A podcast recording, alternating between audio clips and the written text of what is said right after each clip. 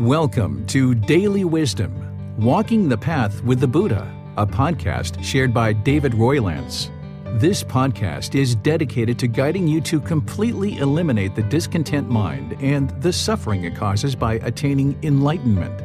Learn and practice the teachings of Gautama Buddha that will guide you to fully attain a peaceful, calm, serene, and content mind with joy. To support this podcast, visit patreon.com forward slash support Buddha or visit buddhadailywisdom.com where you will discover a full range of courses, retreats, and online learning resources to assist you on the path to enlightenment. Now, here's our teacher to share more.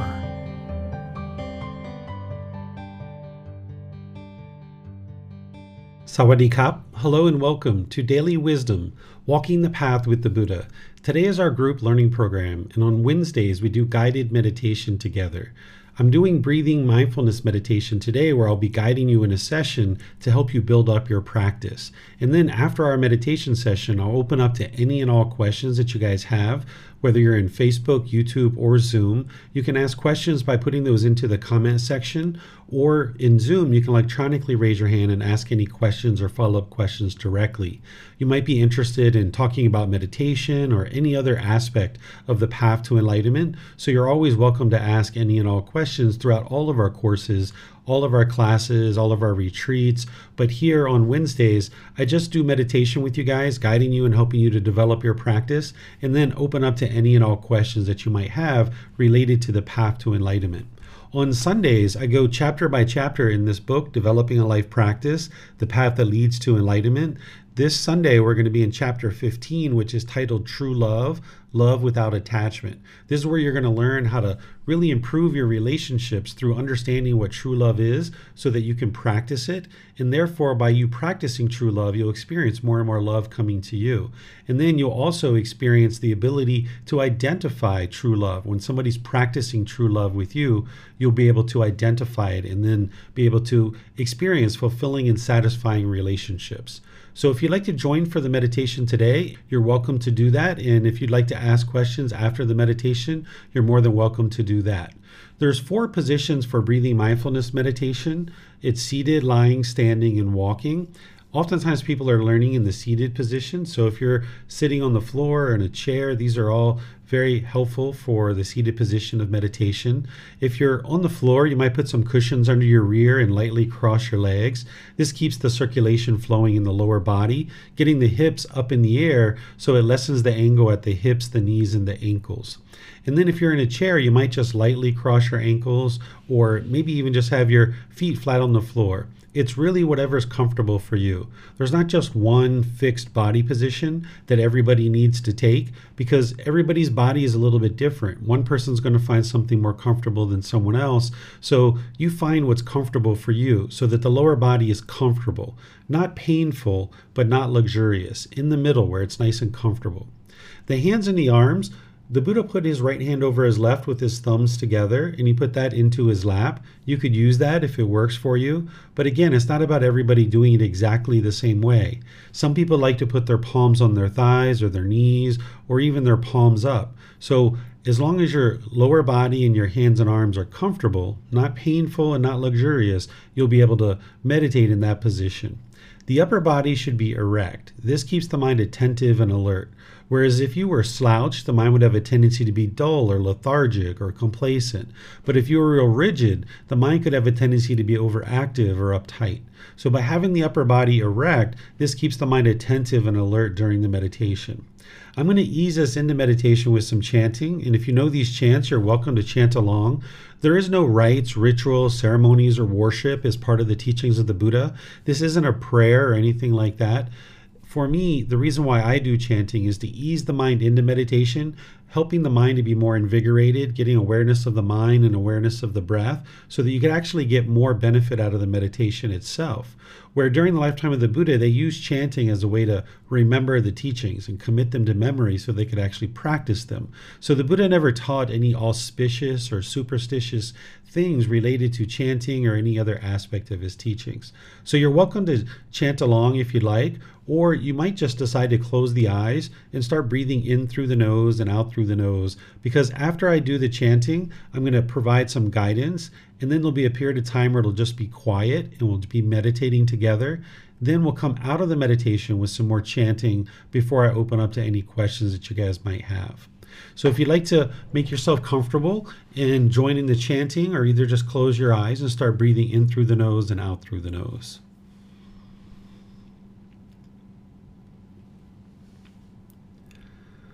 อะระหังสัมมาสัมพุทโธมาเกวา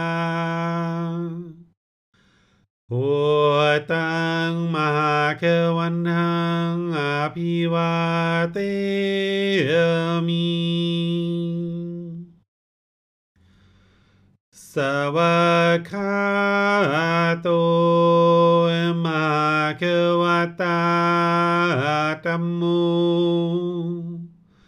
ดามังนามาสามีสุปฏิปันโนมาควโต sa wa ka sang ko sang kang namami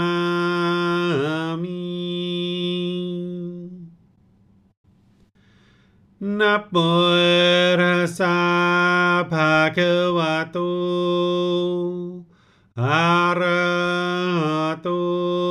sama samputasa นับโมรัสสะภะคะวะโตอะระหะโตสัมมาสัพพุทธัสสะนับโมรัสสะภะคะวะโตอะระหะโตสัมมา Samputasa.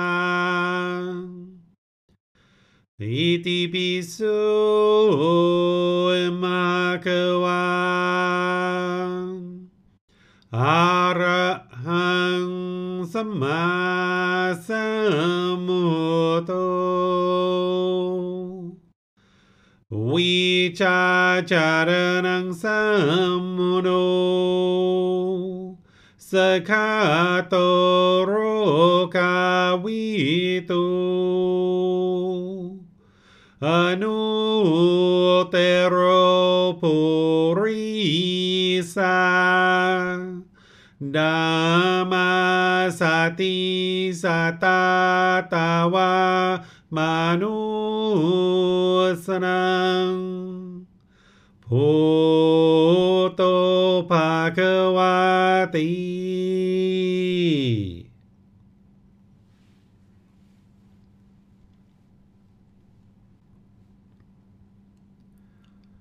Okay, with the lower body and hands and arms comfortable, and the upper body erect, just close the eyes and start breathing in through the nose and out through the nose. Here you're just looking to establish the breath, a nice, natural, steady, consistent breath. Not forced or controlled, just a gradual inhale through the nose, experiencing the full breath. And then, whenever you're ready, exhale out through the nose. Breathing in.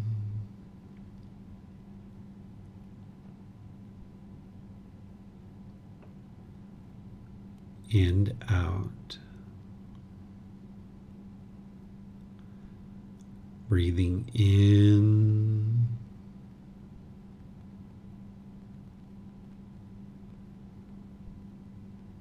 And out.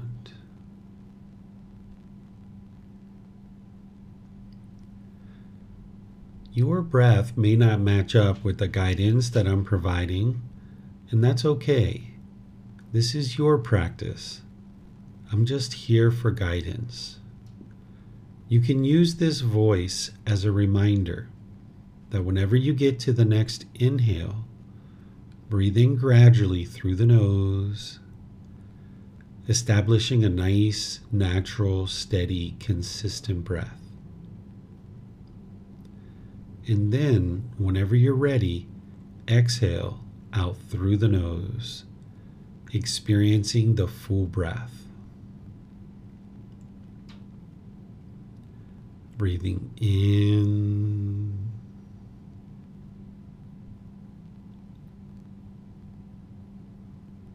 and out.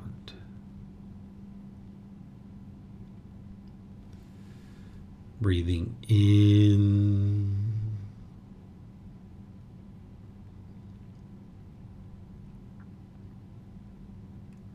and out.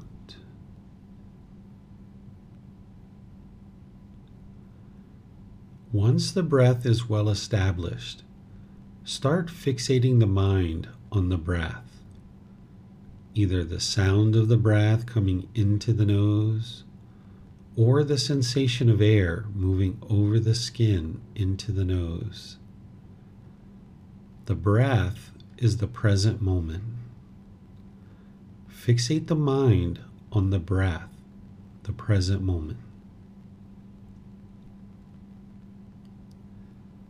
Breathing in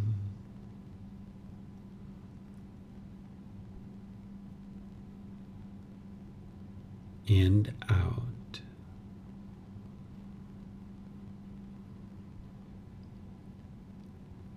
Breathing in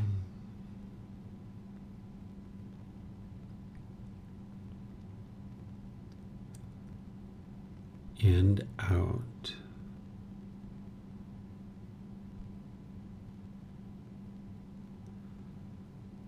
With the mind fixated on the breath, whenever you notice that it moves off the breath, cut that off, let it go, and come back to the breath, the present moment. No need to observe the thought, label it, judge it, analyze it, or even try to figure out where it's coming from. Whenever you notice that the mind is moved off the breath, cut that off, let it go, and come back to the breath, the present moment.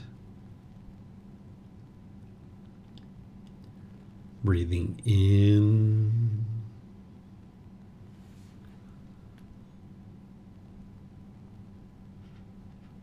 and out.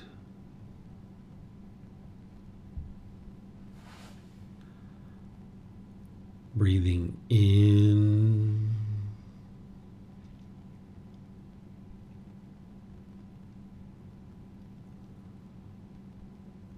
and out.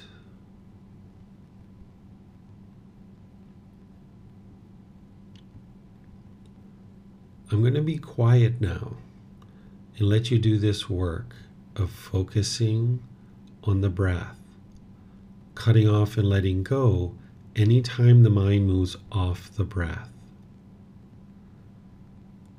You have nowhere to go. There's nothing to do. No one needs you right now. This is your time to focus on the breath. breathing in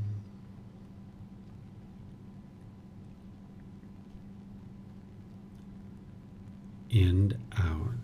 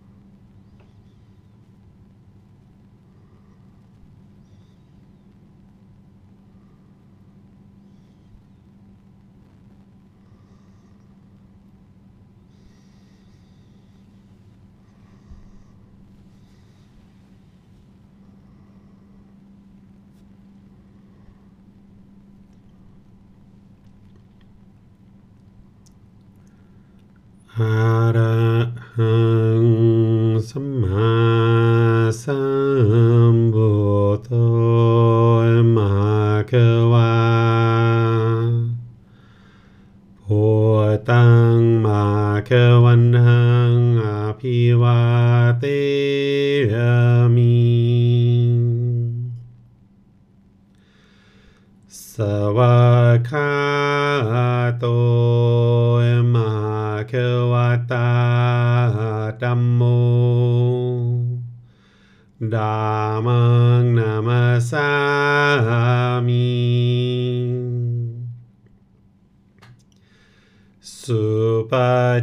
ฏิ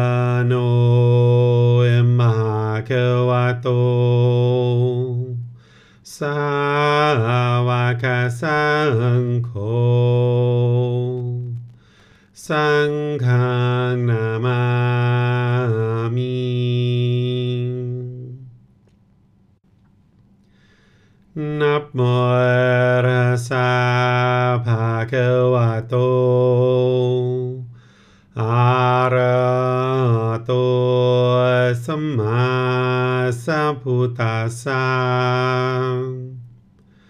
Nap morhasa bhagavato arahato sammasambuddhassa Nap morhasa bhagavato arahato Samma Sambuddhasa Iti piso emhakawa Arahang Samma Sambuddho Vichacharanang samono. สคาโตโรกาวิโต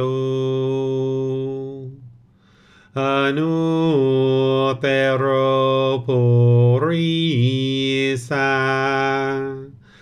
ดามาสติสตาตาวามานุสนังโพโตภาควาติ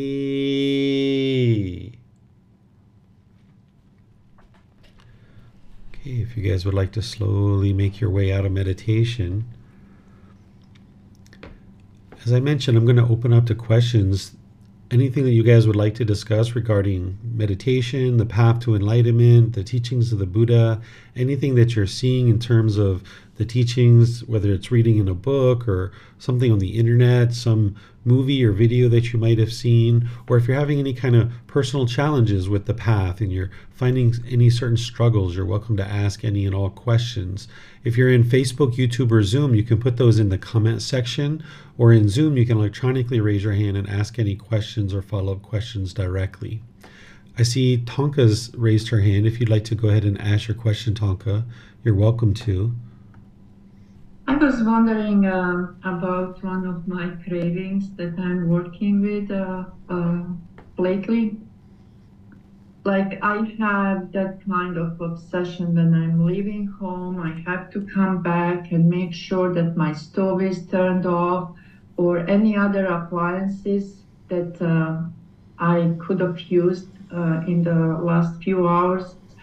And also the other day, I was leaving for work, and um, because I park in the garage now, and there is a garage opener, and I left, and I'm all, already on my way, and then a thought came, oh my goodness, did I close the garage door? Maybe I didn't, you know. Uh, I better go back and check. And actually, I turned around and came back to to check if the garage door was closed. And I'm like, this is craving. This is some kind of really craziness. Mhm. And then I decided before I leave home, like to take uh, a moment and be really mindful and take a look like a snapshot. Okay, stove is turned off and I really pay attention because when I'm leaving, I do it so fast uh, that I don't even register in my mind, I guess. So I can't remember if I did it or not. And actually, it happened few times that I would leave something uh, uh, on, or so that's why I don't trust my mind. So I came up uh, with the idea that it's the best for me to slow down and really take take a look like a snapshot. Okay, garage door is closed, stove is off, and then um, I I found that uh, that that uh, calms down the mind. So I was wondering if you have any other tips uh, how to deal with uh, this craving. Yeah, sure. I can help you, Tonka. So, of course, anytime we talk about eliminating cravings, desires, attachments, it's important to just be sure that an individual has breathing mindfulness meditation and generosity well underway, which I know you do. Those are two practices that are generalized training that you're doing on a consistent, ongoing basis of two to three sessions per day building up to 30 minutes or more over a period of six months, a year, two years, building up to your meditation practice, and then developing a really well developed generosity during each individual day, an individual should be looking for ways to practice generosity with our time, effort, energy, and resources, sharing more than is strictly required without any expectation of anything in return. So, once all that's on board, then going back to what we taught in chapter 13, where you're identifying your craving. So, you see some discontentedness and you've identified your craving that, yes, I'm having this craving to long and yearn for this almost an obsession, it sounds like, to ensure that things are closed off before you leave the house and then kind of circling back and worrying about whether or not those are done or not.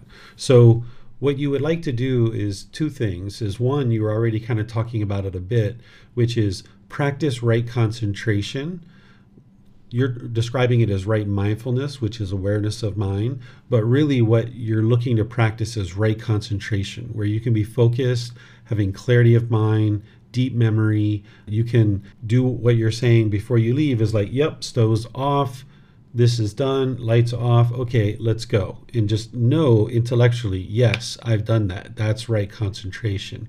So now that you know that you've done that, now when you walk out the door, if you feel your mind like, oh, did I really do this? Did I really do that? And it wants to go back and check, you're going to need to restrain the mind and say, nope, nope, nope, nope, nope, I'm leaving. I'm gone. Don't allow the mind to go back and check and back and check and back and check.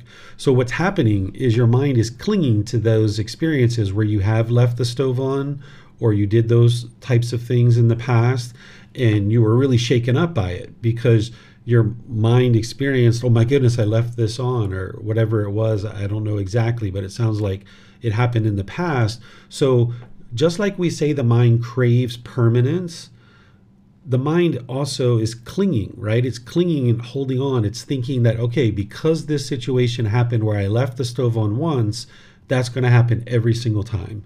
So you need to break that clinging. You need to break the mind free of no longer holding on. So when you feel that you're out of the house because you've already done your check and you're out of the house, if you feel your mind wanting to go back, that's where you've got to restrain it, almost like you're riding a horse. If you've ever ridden a horse and you pull the reins back on a horse, you need to do that with your mind. Just pull the mind back. Even if you've turned around and you've taken two or three steps back towards the house, you just nope nope nope nope. I'm not going to do that. I'm leaving today. I'm leaving. And you just leave. And this is what breaks that. And it takes probably multiple times for you to do that before the mind finally lets go of that clinging. So these are all the things that you would like to do in that situation is practice breathing mindfulness meditation and generosity which will generally train the mind to let go. Then use right concentration to ensure that everything's turned off before you leave and just do that, you know, mentally, or if you need to visually check, do that. And then when you leave, if you feel the mind going back, restrain it and not allow it to go back. Yeah, thank you very much. Yeah, that's, um, uh, I guess it takes some time and, and do it so many times in order to, to actually uproot that one. And also, I, I have um, uh, like I have uh, a goal to be, I don't know if it's craving, uh, looks like it is, to be productive in a day. For example, if I have a day off, then I find myself like, uh, okay, you, uh, like it's uh, pushing myself to, to do so many things. So with that one, I, uh, I started writing down like uh, this is in the morning i kind of go uh, think about what, what should be done and i write it down and that seems to help. So anytime i accomplish something check mark this is done this is done and i feel a satisfaction at the end of the day. Okay my day was productive. So uh, just wondering where is the healthy uh, uh, middle way uh, I find writing uh, writing helpful because I really dislike uh, you know wastefulness in any way of uh, of uh, time, of money, of resources, of anything, and uh, maybe there is a little bit of craving for. To, not to be wasteful of, mm-hmm. of time or or anything. So I'm doing this writing down, but maybe maybe I should relax a little bit about that as well. Yeah, there's no harm in being organized and writing down a list of things you would like to accomplish in a day. But just be sure that you don't cling to that list, that you realize that even though you write down the list, there's some days where you're going to get all those things done. And there's other days where you're only going to get maybe one or two or three of them done. You're not going to get your whole list done every day. So if you're writing a list out in the morning, say 10 things and you don't get all 10 things done, if your mind's clinging, you'll feel guilty or shameful or frustrated or you'll feel disappointed. This is all discontentedness because the mind's clinging to this list. So there's no harm in having an idea of the general things that you're interested in trying to accomplish, but just don't cling to it because there's some days where you'll get your whole list done and there'll be other days where you won't. And as you're going throughout your day, it's helpful to keep that in mind that there may be some things that you're able to accomplish and there may be something else that comes up that is completely off your list that you decide to do that instead. And then also, I would encourage you to find some time, if you're not already, to relax and just sit and do nothing. Because when I lived in the West, I was in that go, go, go, go, go, go mentality I don't know if you've heard of the term like nose to the grindstone kind of thing. That's kind of like what the West teaches. So when I came to Thailand, I needed to teach myself how to relax. I didn't know how to relax. I didn't know how to just sit on the sofa and do nothing and just sit with my own thoughts and reflect or just lay on the sofa and just rest and just sit there for 30 minutes or an hour or two hours and just do nothing. I saw that as being unproductive before because I was always taught to go, go, go, go, go. And I had my own businesses and I had all these employees. And even before that, I was in IT with a lot of employees. And before that, I was in college. So it was go, go, go, go, go, go all the time. So I had to train my mind to start seeing rest and relaxation as productive that by me resting for 30 minutes or an hour or two hours that this was going to make the rest of my day or the rest of my week that much more productive. So i would encourage you on occasion to introduce some rest and relaxation where you're not doing anything at all and that can be viewed as positive as beneficial and as productive. Okay thank you very much. Okay you're welcome tonka pleased to help you. Looks like we have a question from jean in facebook I'll just read it out here. It says, Hi, David. Thanks for doing this meditation every Wednesday. I feel more grounded and my mind is more clear after doing the meditations. My question for today is I have a friend who is feeling very hurt and disappointed due to a lying partner.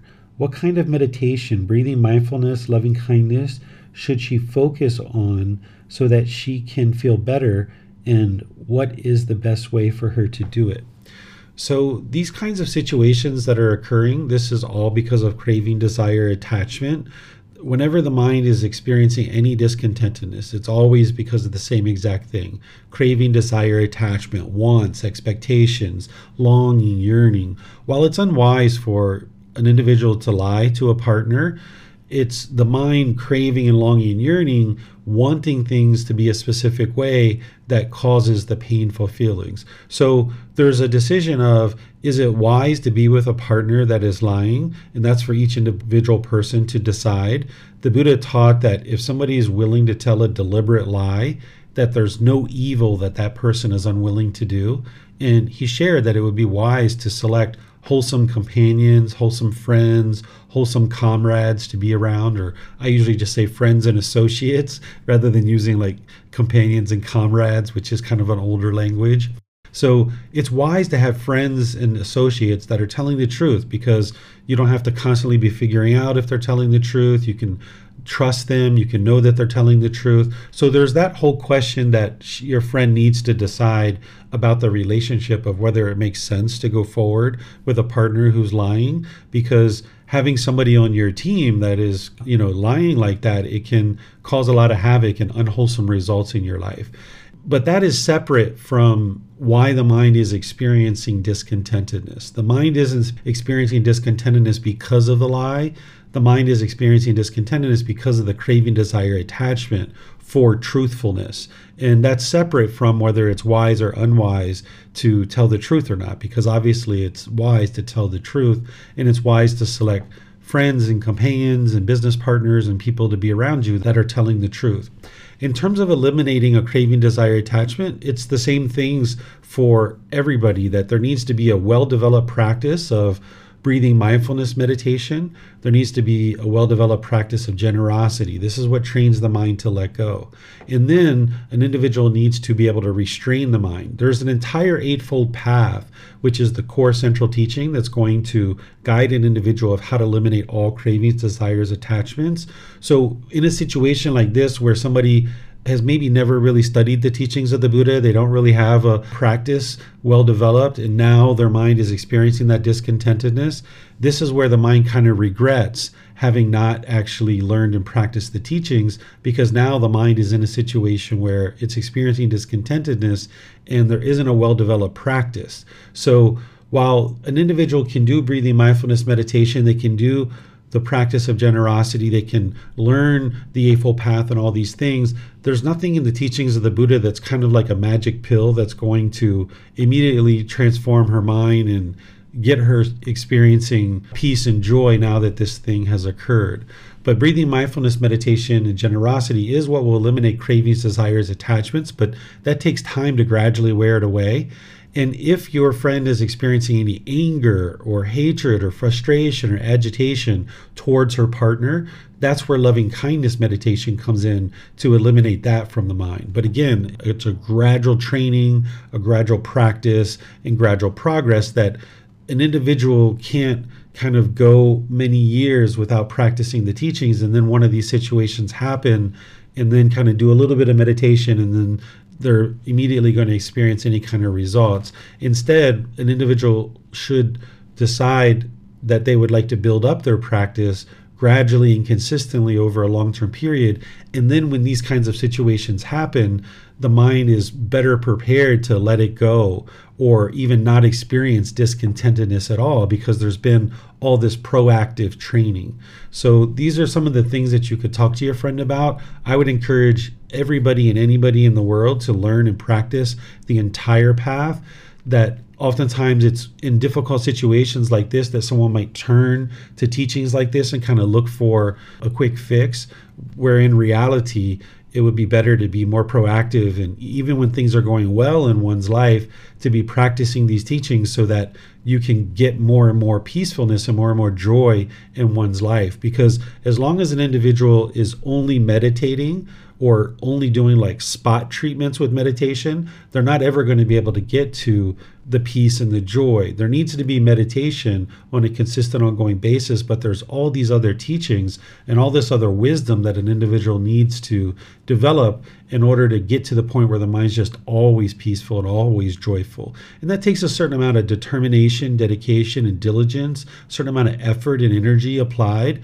what I often share with people is if there were these two buttons to press, if there was this one button that you could press and you'll stay angry and frustrated the rest of your life, Or there's this other button you can press where you could be peaceful and joyful for the rest of your life. Which button would you press? And of course, I've always had everybody say, well, I press the peaceful and joyful button, right? Well, unfortunately, it's not a button to press, it's a consistent, ongoing training. And an individual needs to decide that, you know, I'm done with this anger, I'm done with the frustration, I'm done with the guilt and the shame and the boredom and the loneliness and the fears and the jealousy and resentment, the disappointment, you know, even the slightest ickiness is eliminated from the enlightened mind. You don't even feel slightly icky ever. You're always in a good mood all the time. And that takes, yes, meditation, but there's a lot of wisdom that an individual needs to cultivate in order to make wise decisions in their life so that these types of situations are not occurring. And as they are occurring, then an individual is able to more readily deal with it based on the wisdom that they've cultivated and the training of the mind that they have. So that's some information to be able to help you and, and, you help your friend. You can suggest to them to download this book. There's videos on our YouTube channel that you could send them. If you send them the teachings on the Four Noble Truths and the Eightfold Path, that's a great way for them to learn. Like the little mini lessons from our YouTube channel, we have a playlist there that they could easily use that to learn with. All right, thank you guys for your questions. Looks like we have some questions coming in here on YouTube. We have one from Amy. It says, Hello, thank you very much for the work you do. Allow me to ask a question. What would you advise for handling strong emotions? What you would like to be able to do on the path to enlightenment is eliminate the strong emotions. That's what the ultimate goal is. That's kind of what I was just talking about a little bit with Jean for her friend. So by the time an individual gets to enlightenment, you're eliminating those emotions 100% that you no longer experience the anger, sadness, frustration, irritation, annoyance, guilt, shame, fear, boredom, loneliness, shyness, resentment, jealousy, even the slightest displeasure is eliminated from the enlightened mind. But in the meantime, as one's working towards enlightenment, there's a whole path for you to learn and practice with meditation, with generosity, with other teachings as well. This is going to train the mind to reduce the causes and conditions that are causing these discontent feelings, namely craving, desire, attachment, the wants, the expectations. As long as that's in there, the mind's going to experience some amount of discontentedness. But when you can train your mind through the entire path to enlightenment, you can uproot the conditions that are causing these discontent feelings to arise as somebody is doing the proactive training through the Eightfold Path, then also through the Eightfold Path, the Buddha teaches you what to do in the moment as these strong emotions or these strong feelings are arising, is you cut them off and cut them off and cut them off. And when you're training the mind in meditation and generosity on a consistent, ongoing basis, you'll be more readily able to do that, is cut them off and let them go early on, you may need to even redirect the mind, like take it in another direction. So, like one of the things you can understand, Amy, and you as well, Jean, for your friend, is learning to redirect the mind that if something's happening is like take it in a different direction so like using jean's example of a life partner who has lied to you. When this news first comes to you, the first thing you like to do is like redirect the mind. Go for a walk, go for a bike ride, go get a glass of water, go do something else. This will redirect the mind in a different direction so you don't just kind of sit and dwell in those thoughts.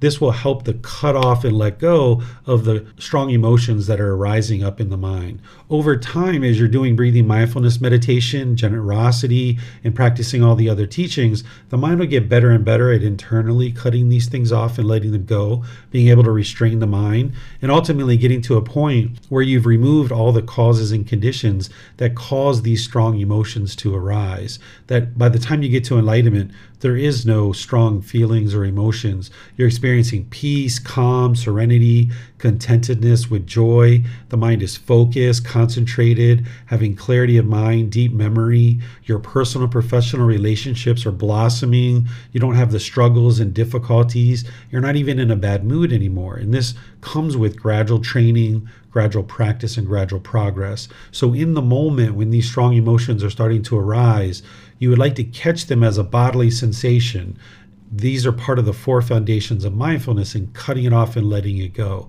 And it requires an individual to really understand the entire path to enlightenment to really help an individual move closer and closer to enlightenment.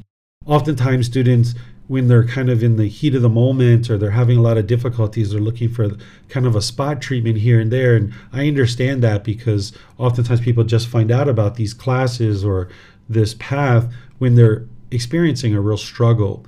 But when you're in those struggles, if you can harness that and turn it into dedication and diligence to get away from these painful feelings 100% for the rest of your life, then when you're experiencing those painful feelings from whatever situation has occurred, then you can move towards really developing a, a full entire life practice so that over time, these feelings will gradually diminish and then eventually be completely eliminated from the mind.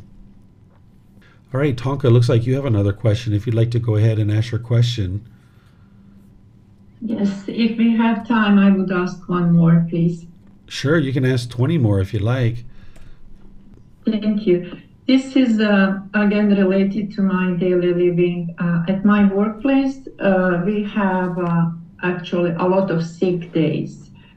And um, like at the end of the year, if we don't use them, uh, uh, they are gone. And those are paydays. Like, for example, for my vacation time, I have just eight days that are paid, but I had 12 sick days.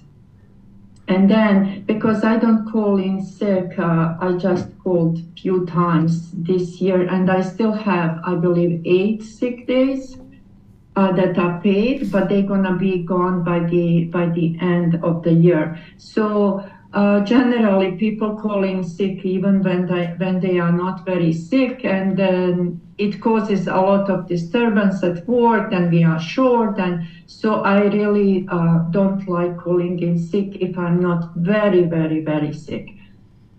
And a friend of mine was telling me that. Um, I'm kind of stupid because I'm not using what I'm entitled to because these eight paid days will be wasted. And she said that I need to look into it as that's for wellness. I need to take some time off to recharge, to take care of myself. But then I know that's not what they mean by sick days.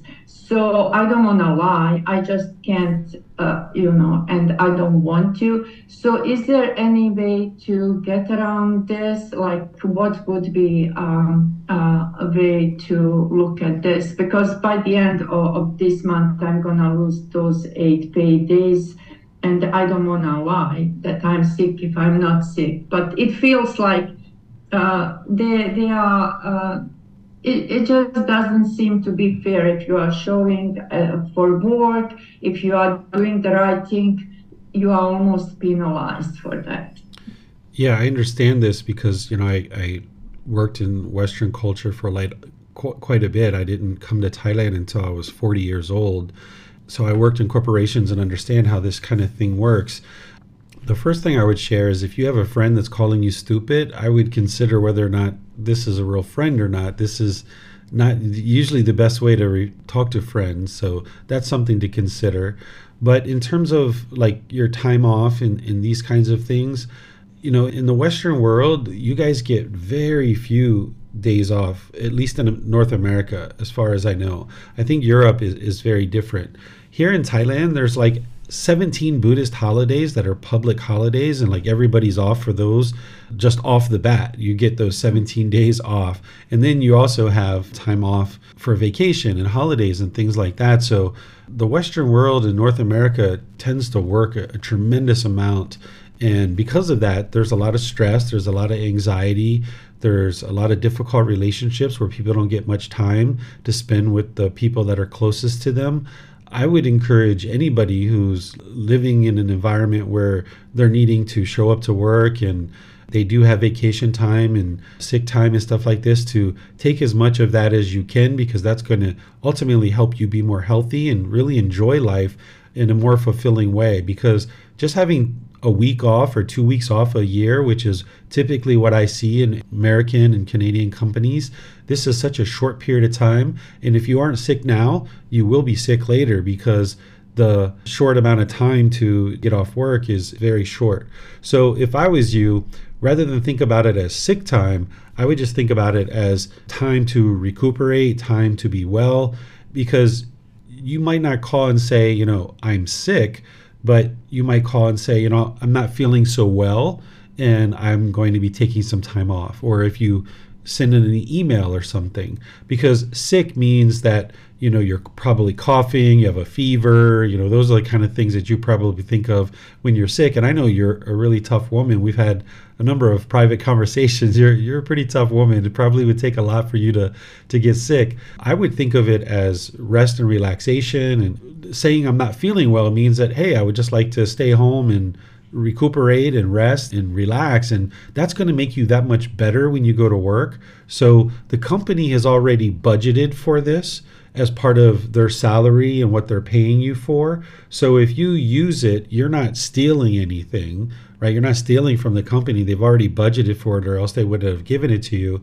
And you don't have to say, I'm sick, so that you don't lie. You can just say, I'm not feeling well, which means, hey, I would like to rest and recuperate, and I'd like to get more energy. So you can use those kinds of time without being, you know, quote unquote, sick the way that you might think with a cough and fever and all those kinds of things. And it's just a matter of the way that you call in or you send an email or a text message that you're not saying that, you know, you're not explicitly saying that I have a fever, I have the flu when you really don't. You're just saying, hey, I'm not feeling well, which they can interpret that however they would like to interpret it. The way that you're describing it perhaps is, hey, I would like to rest and relax at home and recuperate. So, not feeling well can mean all of those kinds of things. Therefore, you're not lying and you're not stealing any kind of money because the company has already budgeted for it. But probably they would ask me for more details. Eh, if I say I'm not feeling well, oh, okay, what's going on? You know, what are the symptoms? That I can see my team leader uh, asking because everybody is concerned about anything being contagious, you know, in retirement home. So she may ask, okay, what are the symptoms? You know, so uh, I feel like uh, I would have to come up with uh, something yeah, it, I mean, if you're totally healthy and there's just absolutely nothing there, it's probably not a wise idea to take off time. But if you're feeling like a little bit of stress or if you're feeling overwhelmed, like you're feeling a bit tired, those kinds of things, you could talk about that. You could say, you know, I'm feeling a bit tired. I'm feeling like I don't have as much energy that I, I need to have, and I need to take a personal wellness day this is a great phrase, right? A personal wellness day. And this is going to be ideal for you. So it's something that you need to consider, you know, because the other piece that you said is that if you call in sick, because normally that's like the day of, right, or the day before, and it usually throws a work environment into kind of chaos because they're not comfortable with the impermanence. They haven't staffed for that, but that's their decision. That's the decisions that they've made. Here in Thailand, if you came here, like companies are way overstaffed. Like you, when I go to like what you guys would call Lowe's or Home Depot, the, the equivalent of that here, there's like two or three people on each aisle, like employees. Like as soon as you walk in the aisle, it's like you've got two or three employees right there to help you. And every single store is, is staffed like this. And then if one or two or three or five people call out sick, no big deal. There's plenty of people around. They've adjusted their whole economy this way so that people are paid a reasonable salary, people are well taken care of, not only the employees, but the customers as well. So, in places like North America, the expenses are so high, there's a lot of craving to make more and more and more and more money. So, people are oftentimes understaffed. It's really hard for people to acquire the money that they need to meet the expenses that they're needing to meet and these kinds of things. So, if you decide to call and this is what you need as a personal wellness day and your company ends up going into a tailspin because you're away for one day, that's their decisions, that's their attachments, that's their cravings, that's their lack of planning, their lack of budgeting to staff their work environment properly. So you don't need to feel guilty or shameful for anything like that that's occurring. Okay, that helps a lot. Thank you very much. Mm-hmm. You're welcome. Okay, I'm going to see if we have any more questions here in any of our platforms. Okay, I'm not seeing any other questions anywhere. So I'll just thank all of you guys for joining for meditation and thank you for your determination and dedication and diligence to learning and practicing the teachings of the Buddha. Anytime a student is learning and practicing the teachings, I really admire people who decide that they're willing to do this hard work in order to learn and practice to get to this enlightened mental state while the teachings of the Buddha are not easy, you know, getting to enlightenment is not easy, but it's also not tough. It's also not difficult either. But by learning and practicing the teachings slowly but surely, you can ensure that life is not tough, that life's not supposed to be so difficult. But because of the lack of wisdom in the mind, oftentimes people find life to be very difficult. But by the time you cultivate the wisdom and you train your mind, life is not difficult at all. It's really straightforward and really seamless. It's really easy and straightforward. But on the way to enlightenment, there can be various struggles, and that's where these classes come in. That's the books, the audiobooks, the retreats, the courses, the personal guidance, all the help that you need. Just remember that I'm always here to support you on the path to enlightenment as you choose to reach out and seek guidance. So on Sunday, we're going to be in chapter 15, which is titled True Love, Love Without Attachment. As I mentioned at the beginning of class, that's where you're going to learn how to help your relationships really blossom. If you find that you're struggling in relationships with your life partner or your parents or your children, coworkers, siblings, friends, family, this is such an important topic to understand is how to cultivate true love and love without attachment. Oftentimes people think that what they're describing as love is actually love, but it's actually craving, desire, attachment. I'm going to sh- explain this to you on Sunday. And then next Wednesday, I'm going to do guided loving kindness meditation with you. So you're always welcome to join that as well. And those classes are taught at 9 a.m. and 9 p.m. Thai time. So I'm either live streaming from the temple or live streaming from here at home. And you can either attend any of those classes live or watch the recordings on Facebook, YouTube, or on the podcast. So thank you all for joining. Thank you for your questions. Perhaps we'll see you guys in a future class. Have a very wonderful and lovely rest of your day. Sawadee khap. Thank you for listening to this podcast. To provide support for this podcast, visit patreon.com forward slash support Buddha. To access more teachings, visit buddhadailywisdom.com. There, you will discover a full range of courses, retreats, and online resources to assist you on the path to enlightenment. Remember to establish a daily, consistent meditation practice, along with learning and practicing these teachings. A well developed meditation practice is the foundation in which to train the mind to attain enlightenment.